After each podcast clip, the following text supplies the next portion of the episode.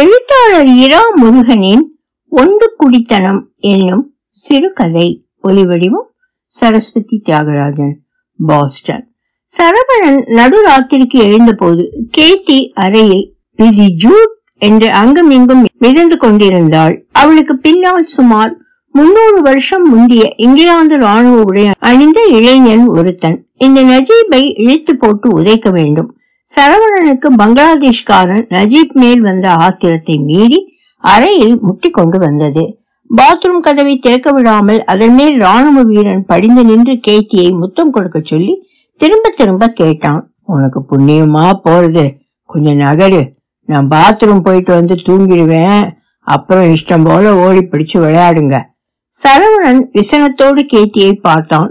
கேத்தி ராணுவ தானை பிடித்து பின்னால் இழுத்தாள். ஜார்ஜ் இவன்? பாத்ரூம் போக வழிவிடு திரும்பி வர வரைக்கும் நாம அவன் படுக்கையில உருண்டு புரண்டு கொஞ்சம் போல கொஞ்சலாம். சரவணன் அவளை நன்றியோடு பார்க்க அவள் பூ போல சிரித்தாள். வடிவான சின்ன பெண் இருபது வயசு காணும். அந்த பிராயத்தில் பிசாசு கூட அழகாகத்தான் இருக்கிறது. பாத்ரூம் ஃப்ளஷை இழுக்கும் போது நஜீபின் கழுத்து கையை இப்படி பிடித்து இழுத்து அவன் முகலையில் குத்த வேண்டும் போல் இருந்தது சரவணனுக்கு. ஜனாப் இந்த யார்க்ஷயர் கவுண்டியில எந்த ஊர்ல எந்த பேட்டையில வீடு வேணும்னாலும் சொல்லுங்க. சல்லிசா முடிச்சு தரேன். வீடு பிடிச்சிருந்தா கமிஷன் கொடுங்க. இல்லாட்டா வேணாம். கொலாசியம் மதுக்கடையில் உசர ஸ்டூலில் உட்கார்ந்து சரவணன் காசில் பியர் குடித்துக் கொண்டு பர்மிங்ஹாம் ஹாலிஃபாக்ஸ் பிரெட்ஃபோர்ட் என்ற எல்லா பிரதேசத்தையும் அவன் குப்பு குப்பென்று விட்ட சுருட்டு புகைக்கு ஊடாக காற்றில் வரைபடமாக விரலால் வரைந்து அங்கேயெல்லாம் காலியான வீட்டு விவரங்களை சரமாரியாக அடுக்கிய போது சரவணனுக்கு அவன் மேல் அசைக்க முடியாத நம்பிக்கை வந்தது. விட்டால் பக்கிங்ஹாம் அரண்மனையில் கூட இரண்டாம் மாடியில் செயின்ட் ஜேம்ஸ் பார்க்கை பார்க்க ஒரு காற்றோட்டமான அறையை குடக்கூலிக்கு பிடித்து கொடுத்து விடுவான் இவன். நூறு பவுண்ட் இந்த நம்பிக்கையின் அடிப்படையில் கைமாறியதும் அந்த பங்களாதேஷ்கார தடியன் ஒரு மாதம் காணாமல் போனான். என்ன செய்ய? ஆபீஸில் சடுதியில் இங்கிலாந்து போய் என்று ஒர்க் பர்மிட் எடுத்து கொடுத்து சரவணனை அனுப்பிவிட்டார்கள். அவர்கள் கூடவே வந்து இங்கே குடித்தனம் இருக்க வீடெல்லாம் பிடித்து கொடுக்க முடியாது. வேலையோடு வேலையாக அதை சரவணன் தான் செய்தாக வேண்டும். பங்களாதேஷ்காரனை நம்பாதேனே கேட்டியா? சரவணனுடைய பாகிஸ்தானிய ரெஸ்டாரண்ட் நண்பர்கள் பரிதாபப்பட்டு ராத்திரி கோழிக்கறிக்கு தொட்டுக்கொள்ள இன்னொரு பப்படம் இலவசமாக போட்டார்கள். அவர்களால் அவ்வளவுதான் உதவ முடியும். இன்றைக்கு வெள்ளிக்கிழமை ராத்திரி என்பதால் சும்மா பார் பாராக சுற்றி தாகசாந்தி செய்து கொண்டு பாகிஸ்தானி கடையில் சாப்பிட்டு விட்டு வீட்டுக்குள் நுழையும் போதும் முதலில் ஞாபகம் வந்தது நஜீப் சொன்னதுதான். உங்களுக்காக அருமையான வீடு பார்த்து வச்சிருக்கேன் ஜனாப். விக்டோரியா காலத்து கட்டிடம். கின்னு கிராம பொண்ணு கணக்கா வனப்பா வடிவமா நிக்குது. நாளைக்கே லேப்டாப் கம்ப்யூட்டர் ஊடுவாய் பாட்டில் துவைக்க வேண்டிய துணி சகிதம் போய் இறங்கிடுங்க.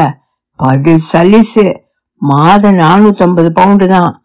இந்த பேட்டையிலே இந்த ரேட்டுக்கு கிடைக்காது. ஒரு மாசமா அலைஞ்சு பிடிச்சு வந்திருக்கேன். பெரிய வீடு. நவாப் மாதிரி சின்ன சைஸ் அந்த புறத்தோட இருக்கலாம். தனிக்கட்டை பிரம்மச்சாரி சரவணன் படுக்கைக்கு திரும்பினான். அங்கே கேத்தியை கட்டிப்பிடித்தபடி இழவெடுத்த பட்டாளத்தான். எங்கள் கால ஆங்கிலத்தில் நீ சொல்லுகிற இந்த நாலெழுத்து வார்த்தை கிடையாது. இந்த மகா விஷயத்தை நாங்க போர்னிகேஷன் என்போம்.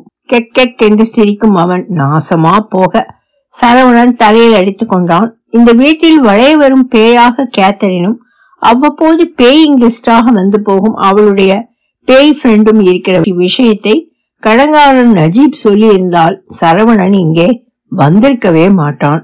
கேத்தி ராணுவக்காரனை பிடித்து அவளோடு இழுத்து கொண்டு படுக்கைக்கு பக்கத்தில் மிதந்தபடி தூங்குடாலின் என்று சரவணனை பார்த்து கண்ணடித்தாள். அவள் பாவம் முப்பது வருஷம் முந்தி இறந்து போனவள். இப்படி ஒரு வெள்ளிக்கிழமை ராத்திரி பழைய பாய் ஃப்ரெண்டோடு பாரில் போய் சுதி ஏற்றி கொண்டு நடனமாடிவிட்டு காரில் திரும்பி கொண்டிருந்த போது ட்ரக் இடித்து அகால மரணம் அடைந்தவள். சரவணன் இந்த வீட்டுக்கு வந்த முதல் நாள் ராத்திரி அவள் பிரத்யட்சமானதே சுவாரஸ்யமான கதை.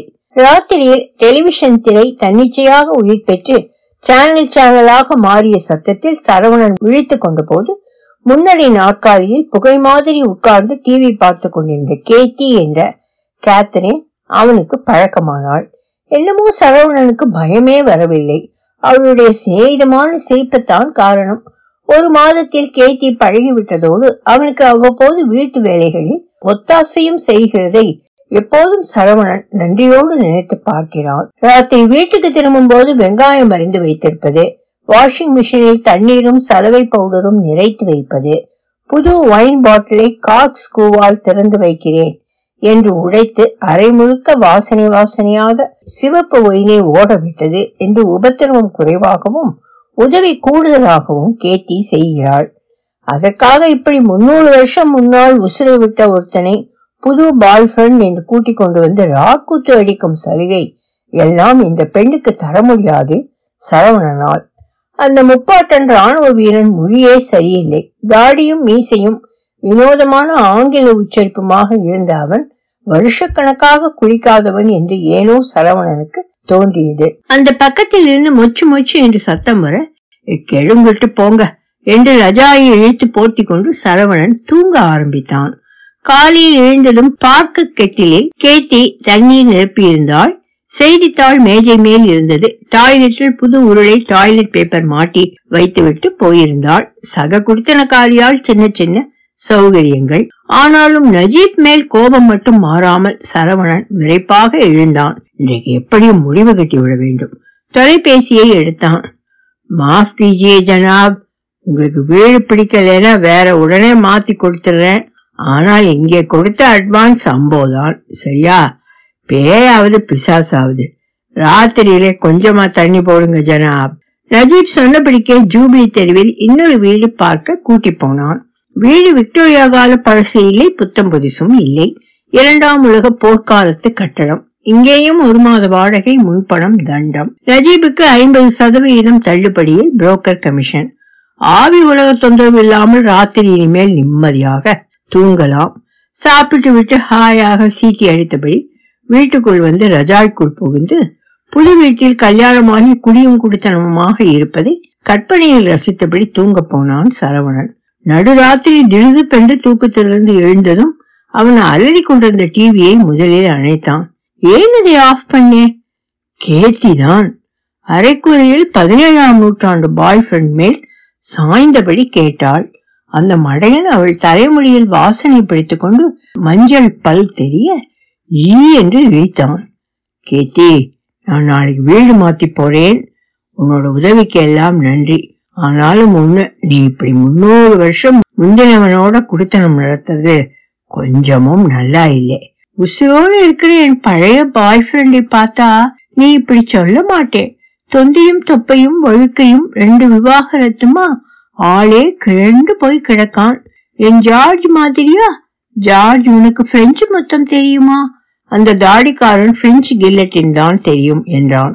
இதுதான் பிரெஞ்சு கிஸ் சரவணன் முகத்தை திருப்பிக் கொண்டான். எங்கே போக போறேன் கேத்தியின் பாய் ஃப்ரெண்ட் புதுசாக ஒரு சங்கதி அனுபவப்பட்ட சந்தோஷத்தோடு விசாரித்தான்.